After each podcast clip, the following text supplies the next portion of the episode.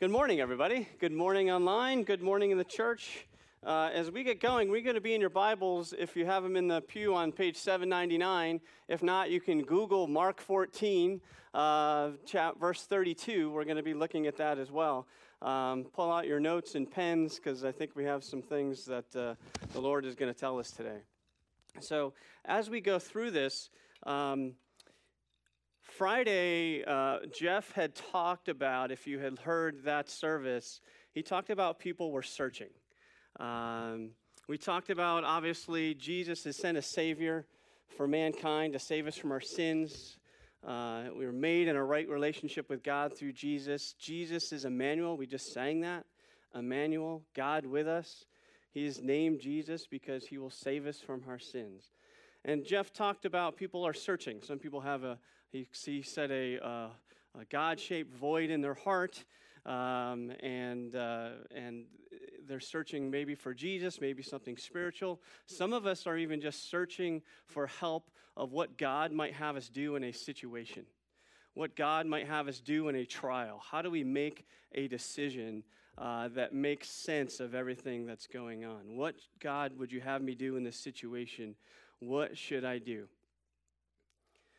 So, as we consider today, what we're going to read about in Mark is we're going to read about Jesus in the Garden of Gethsemane.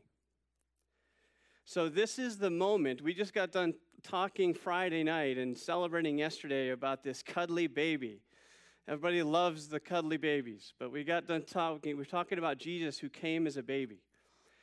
But he came for this moment that we're going to read about today this decision in the Garden of Gethsemane, why Jesus came, the reason we celebrate with joy for his birth yesterday, his hour that had come. We celebrated yesterday what he, what the Savior would do today, who saves us from our sins. The baby that we love to see in the manger, who's now severely troubled and distressed in the Garden of Gethsemane. Now, I want you to think have I ever been distressed, troubled? Do I have some real situations that I'm dealing with? What would God have me do? Well, we can learn a lot about how Jesus dealt with challenges and decisions from studying Jesus in the Garden of Gethsemane. Not only can we be reminded in this Christmas season about why the baby came, so that he could make the decision to go to the cross for us and die for our sins, but we can also learn by sitting at Jesus' feet about how he handled the situation where he was stressed. Now, I want you to think what decisions have I made this year? Really challenging decisions. What anything that has weighed on you? I want you to think about those. What emotions did you have with that decision? Happy, sad, weight of shoulder, weight, weight of the world on your shoulders, really challenging, troubled about that. I want you to think about those decisions because we're gonna, I'm going to ask you to think about those as we go forward today and learn from Jesus. So, what decisions were they? Related to finance, careers, relationships, husband, wife, moving, ministry, service, parenting? How did those decisions go? Did any of them turn out poorly? Were you driven mostly by how you felt? In what you decided with that decision. Consider those. So, supposedly, we make 35,000 decisions in a day. Now, that is on the internet, and I couldn't find one specific source with that, but that's a lot of decisions. Now, they say 95% of those are subconscious. Interestingly enough, they also said that 227 of those are on food alone probably 775 of those yesterday or over the Christmas season are on food alone. 95% are subconscious. They say that 30 of those decisions are considered really that we think about and really consequential. Okay? So today I'm focused on these decisions that weigh on you. What weighs you down? What's heavy for you? Not what I'm going to have for breakfast, although with a family of eight, sometimes that can be a very difficult decision for me. Or when the three year old's screaming at you and saying, That's not what I want to eat. I want that after you already made the oatmeal. But that's not what I'm talking about. I'm thinking about the decision that's weighing on you. Consider that last decision now And now consider one that you might have coming up. Is there a decision that you have going into the new year? Are you going about those decisions the same way? Are you going to approach the decision the same way? So, we're going to focus on how Jesus handled this situation. So, open to Mark. I'm going to read Mark in Gethsemane, chapter 14, verse 32. Again, it's 70, page 799 in your Bibles. Verse 32 to 42. So they went to a place called Gethsemane, and Jesus said to his disciples, Sit here while I pray. He took Peter, James, and John along with him, and he began to be deeply distressed and troubled. My soul is overwhelmed with sorrow to the point of death. He said to them, Stay here and keep watch. Going a little farther, he fell to the ground and prayed that if possible, the hour might pass from him. Abba, Father, he said, everything is possible for you. Take this cup from me, yet not what I will, but what you will. Then he returned to his disciples and found them sleeping. Simon, he said to Peter, Are you asleep?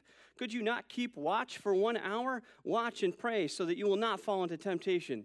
The spirit is willing, but the body is weak. One more, once more he went away and prayed the same thing. When he came back again, he found them sleeping because their eyes were heavy. They did not know what to say to him. Returning a third time, he said to, that, said to them, Are you still sleeping and resting? Enough, the hour has come. Look, the Son of Man is betrayed into the hands of sinners. Rise, let us go. Here comes my betrayer.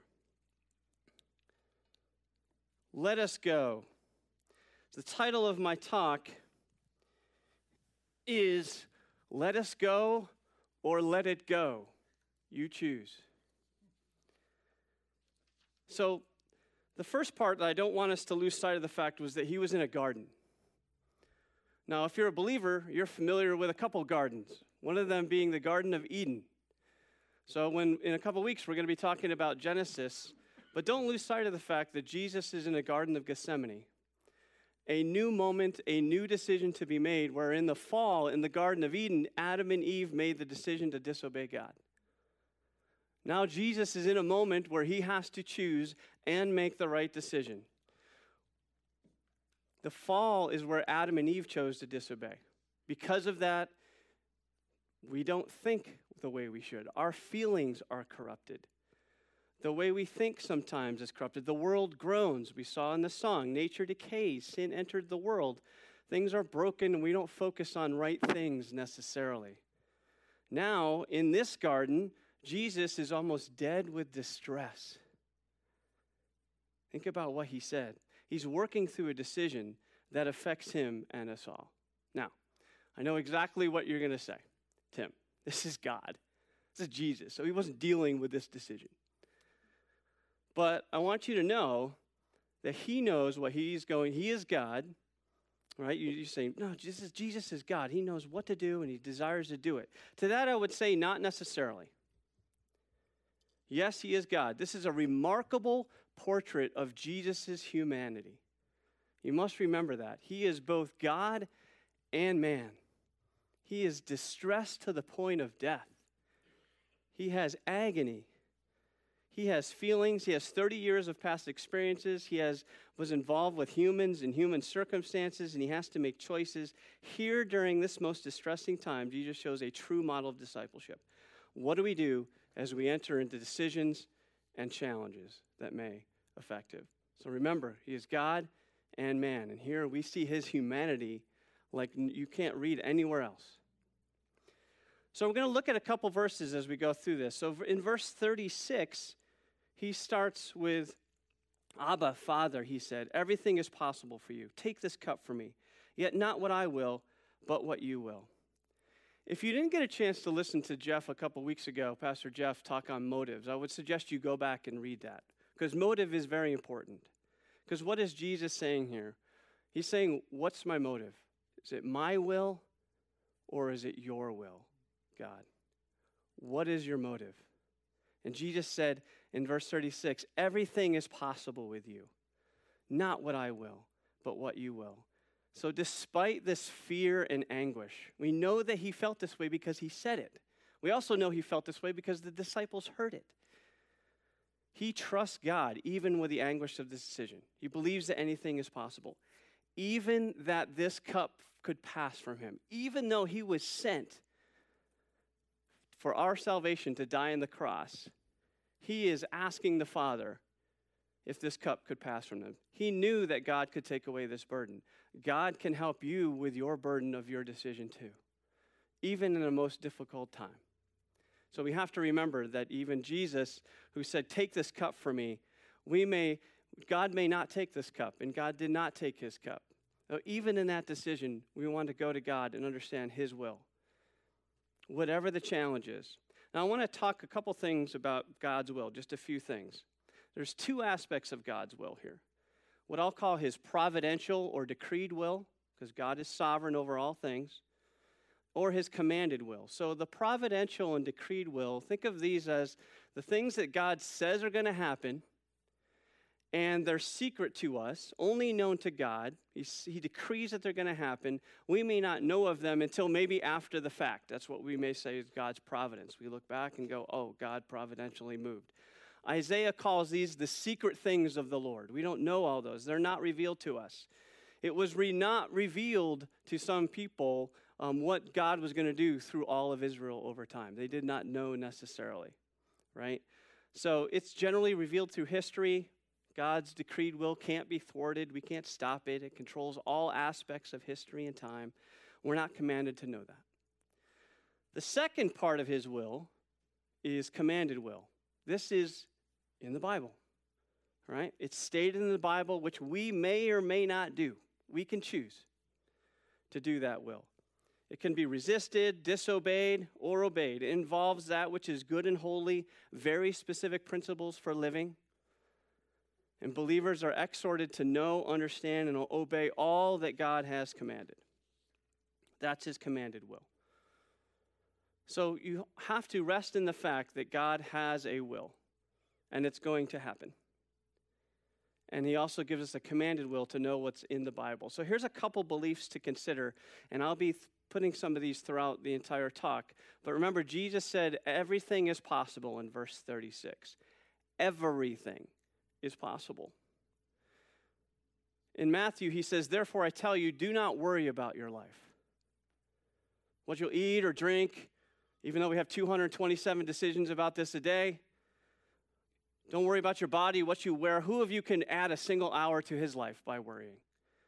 But seek ye first the kingdom of heaven, and all things will be added up to you. Do your decisions and channel and decisions and challenges fall under everything? Do they fall under the umbrella of all? They do. So we don't know God's sovereign or providential will necessarily before we make a decision, but we do know if you know Jesus that you have a helper and you have the Holy Spirit who is a counselor and an advocate to teach and con- encourage us. And we know that God leaves us by providence and his commanded will in Scripture. And Jesus entrusted himself to the Father despite the fear that he felt about what was coming. So the first thing is understand that God is sovereign in his will and he can do everything. Everything is possible as you go to a challenge or decision. The second thing is we need to know, pray, and understand God's will. So in verse 36, he uses that term Abba. And I feel like you can't just say Abba, you have to say Abba. Because it's an intimate Aramaic word for father. Matter of fact, the Jewish leaders felt it was so intimate that they didn't want to use it because it was disrespectful to God.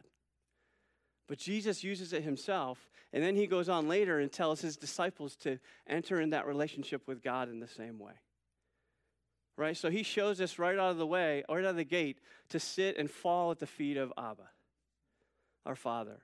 We have a challenge or decision. Is that the first place you go? The only way to have a relationship through God is by accepting Jesus, that baby who was born in a manger that we celebrated yesterday, who came to earth to die, and now has a personal relationship with God, is that personal relationship with Jesus. And Jesus says, Hey, people asked him, What must we do? What must we do to do the works of God that God requires? Jesus said, The work of God is this to believe in the one whom he has sent. That's him. He said, My Father's will is that everyone who looks at the Son shall believe in him and have eternal life. So Jesus is saying, You want Abba? You got to come to me. So when you're going through that decision, understand everything's under God's will and you need to come first and foremost to God. Do you do that? So now think through your decision. Where's the first place I went? Was to ask someone else? Did I Google it? Or did I go sit at the feet of Abba? The next piece is knowing God, and the next piece of that is pray. He says in verse 32, Sit here while I pray. Jesus prayed three times alone in this. Now think about your decision or the challenge that you're going through. Did you pray first? Did you pray one time about it? Did you pray a second time about it? Did you pray a third time about it? He says, He tells us to pray continually. Rejoice always, pray continually, give thanks in all circumstances. If you're just wondering what God's will was, for this is God's will for you in Christ, right? So Jesus not only went to Abba, but then he prayed. How often do we pray? If you're a believer and you have a spouse, how often do you do that with your spouse when you're handling a difficult decision? Is your spouse the first one that you bring in as a believer to say, hey, we are one. We need to pray about this decision and about this challenges, right? And then more specifically, as we pray, ask what you need.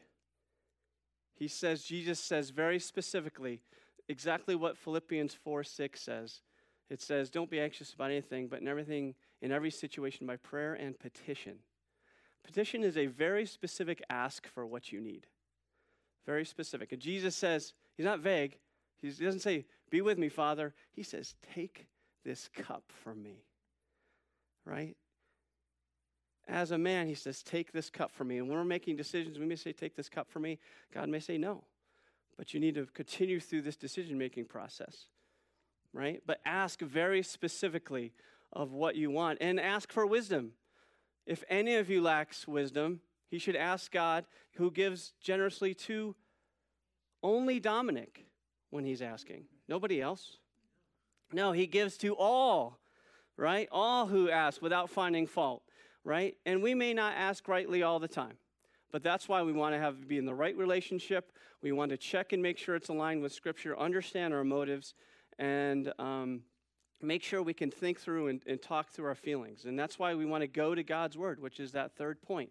Relationship with Abba, pray, understand God's Word and, in the decisions that you're making. Now, it goes on to talk about in verse 49, which we didn't read, that every day Jesus says, when he's making a defense for himself, he says, Every day I was with you in the courts, teaching. So Jesus knew God's word. And you're like, yeah, but he, he's God. Yes, he's also a man who, at the age of 12, everyone heard him in the temple saying, I heard him and was amazed at his understanding and answers, and he grew in wisdom and understanding, which is a reference to God's word, the scriptures, and God's law. And we're called to do the same thing. He references, even in this Garden of Gethsemane, Old Testament passages about the cup and the cup of wrath that was in the Old Testament. He's making those references. His laments actually echo the refrains of the suffering servant in the Psalms. So Jesus knows the scriptures just like we must know the scriptures when we go to a decision. You have to understand what that says. The Bible calls us to be diligent and present us ourselves approved, accurately handling the word of truth. So now, think back to your decision. Did I sit at the feet of Jesus? Did I pray first and continuously about it? Have I prayed specifically about it? And did I go in and search the scriptures? Now, when we say that, I don't mean, well, I read through my devotion today. What I mean is, I'm really dealing with something financially. Look up all of the financial passages that the Bible has to say. I'm dealing with a relationship look and study all of the passages on relationship, understand the context, think on it, meditate on it. It's not a one time thing, just like prayer is not. It's going back and searching uh, those scriptures and being diligent in that. Now, again, I can hear you again. Come on, Tim, this is Jesus we're talking about. Uh, he's about to be captured and crucified, so of course he's going to turn to God. Who else is he going to turn to? He's God, so he's going to go do it. I'm only dealing with a little decision or challenge in my life. Well, I say, hmm, Jesus sets the example that no matter what challenge or decision, nothing is too great or too small. In his most distressing time, he goes to God. Even in the not so distressing times, when he's by himself, he goes to God. He was at a wedding festival drinking wine. He turned to God first before he created his first miracle. Now, in his most distressing time, he turns to God, right? Nothing is too big or too small. So come to Abba, pray, and seek and understand God's word as you're making those decisions. Sometimes, as a when I'm counseling people, and they'll say, Hey, I'm, I'm making this decision, one of the first questions I will ask is, What does the Bible say about it? Right? So you want to make sure you have an understanding of what the scriptures do say about that. So now we've talked about motives, understanding God's will and being within God's will. We've talked about knowing, praying, and seeking and understanding God's word. I want to spend a little bit of time on feelings. So we live in an interesting culture today. So Jesus in verse 34 here, Jesus was says Jesus was deeply distressed and troubled. This means in deep agony. Again, I've had decisions where I've been distressed about, I've been worried about, I've had anxious. He's this is an overwhelming decision for him. He says, My soul is overwhelmed with sorrow to the point of death. In Luke, Luke says he was in anguish. His disciples were even exhausted from sorrow. So here's the thing about feelings feelings are a gift from God. God has feelings, it's all throughout the Bible. He's a God of feelings. We are made in His image, so guess what? We also have feelings. Here's the difference God expresses His feelings with complete righteousness, we don't. Right? Because of the fall, we still have feelings, and feelings are right and good, but they are very poor drivers of decisions. So I want to unpack that a little bit. As I said, it's normal to have feelings and passions, right? It helps us express the highs and lows of life. The fall affects that. Jesus had significant feelings. God, so he, as God, understands our feelings. How can we relate? He can relate to us, and we should be able to relate to him. But our society is what I would call a feeling culture. Right? Again, feelings are not wrong, we just, they're just poor drivers of decisions, so they can inform you. Right? Many people are determined by how they feel in any given moment. Has anybody ever felt that way? Like, I just, this is how I feel, this is what I want to do. Right? I don't feel like doing that, so this is what I want to do. Right? So we hear phrases if it feels right, do it. That's the mantra, I think, today. We hear phrases like, it just feels right. That's how I feel. I don't have a peace about that. This is one time. Follow your heart. My heart tells me to do this. In other words, about a dozen country artists sing this song If it feels so right, how can it be so wrong?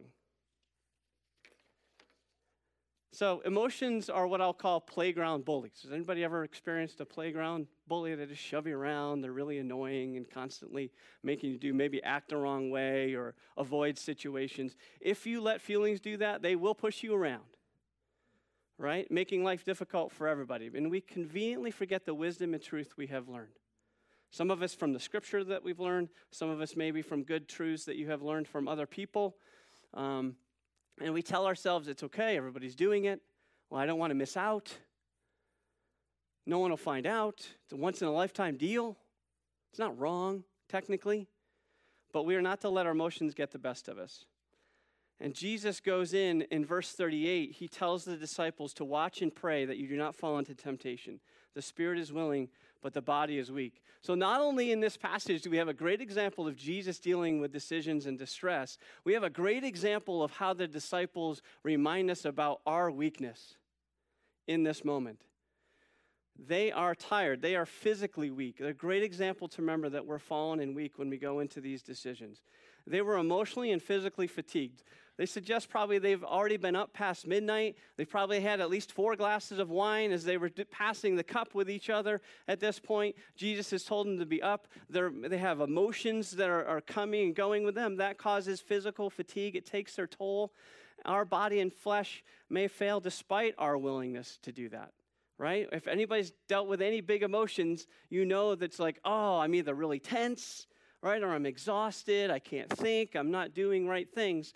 So we should re- be reminded, as the disciples in this moment also had a sense of weakness, we do as well, and we have to be aware of that. And this term here that Jesus uses, temptation, can also be used as tested. So he's saying, hey, I understand you're tired, but you need to remain alert for me. Now, maybe for a lookout as well as other people were coming, but also be alert for me in the sense of spiritually alert. So, when we're in this challenge and we're in decisions, are we aware of what's going on physically and emotionally, and are we also spiritually alert? So, we don't fall into the wrong temptation. We need to be prepared for that. So, the question is on your last decision, did you make, were your feelings doing the driving for you? God bless you. You've heard Jeff say this before. Jeremiah 17 9 says, The heart is deceitful above all things and desperately wicked. I think this proverb is even more poignant. He who trusts in his own heart is a fool.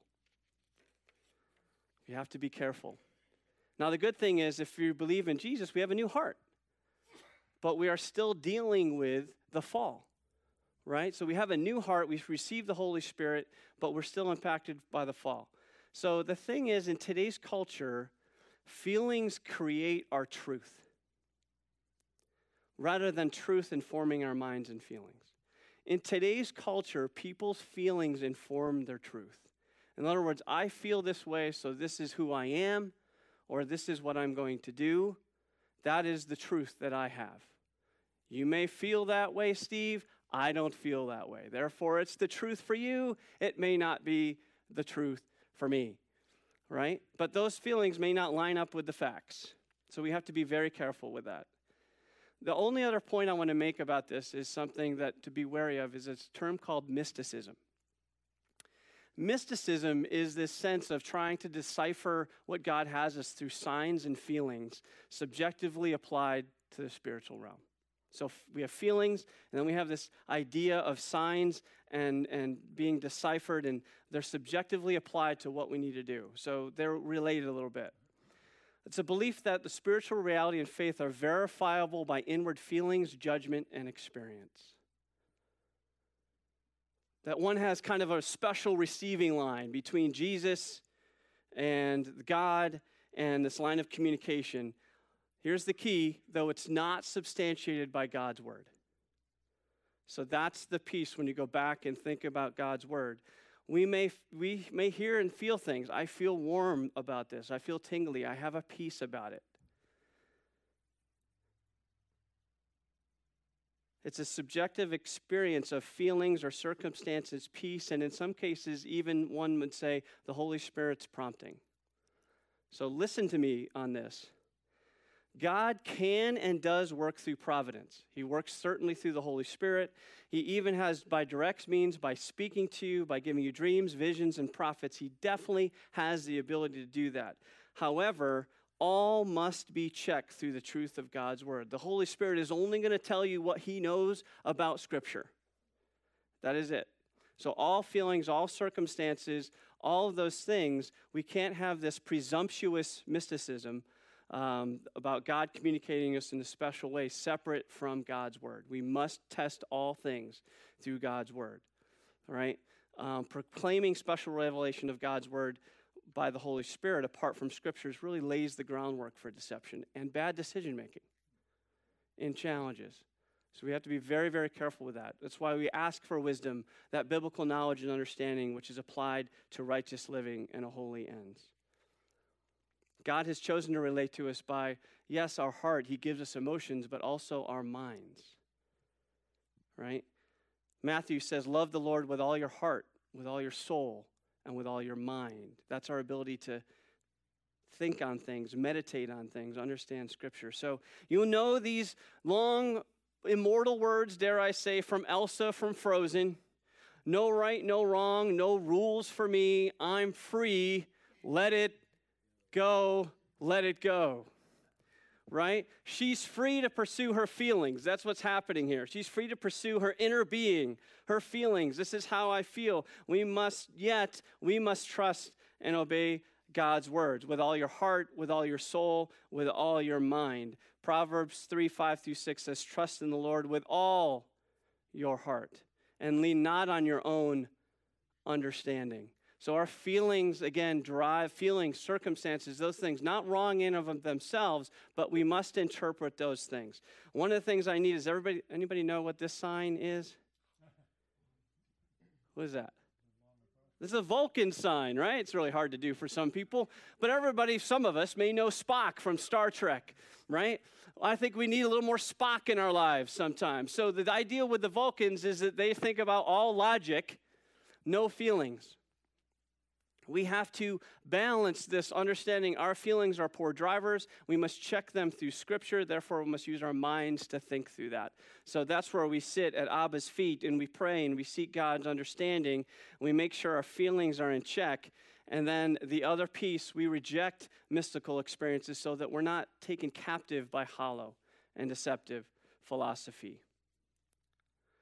With that, we'd seek companionship. So now that we've we have uh, our kind of understand we're in God's will, we seek, pray, and seek after the scriptures. We're checking our feelings.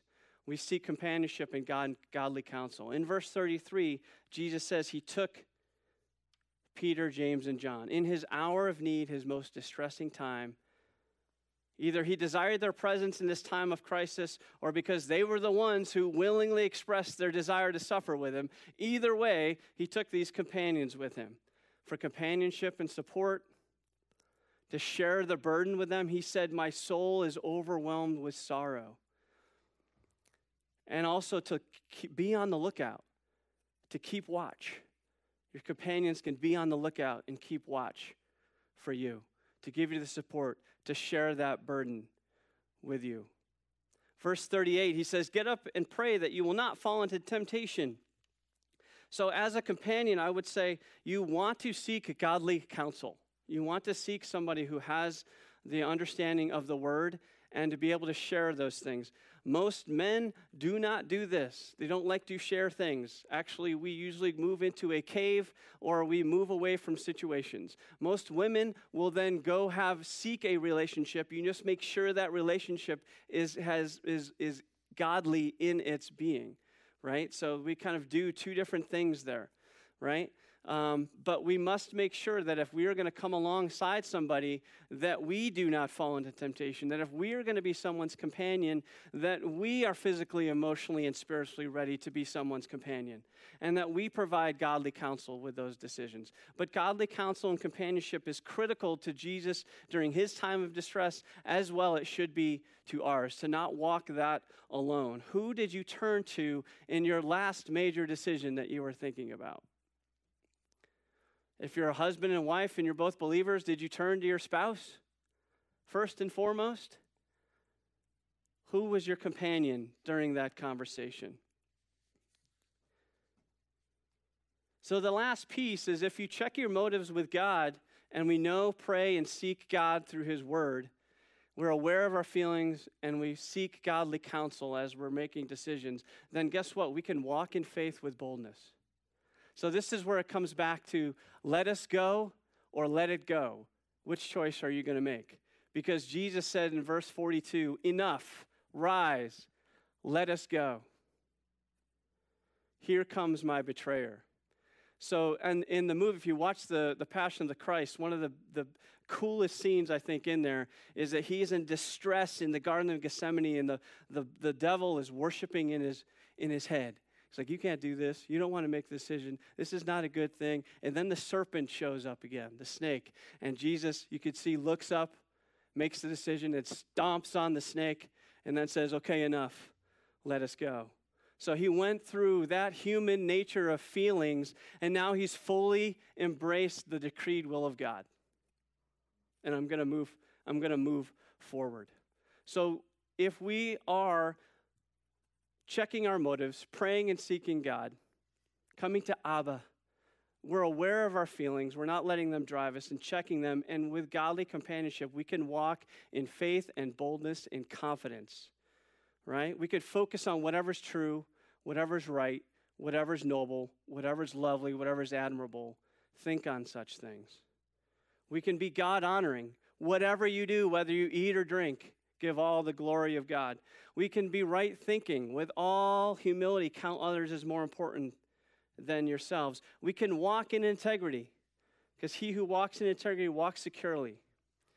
Then you can be free to understand that I have Christian liberty to walk in. I am free. I have checked with God, Abba, and I've prayed. I've walked through, I've made a decision, I've got godly counsel.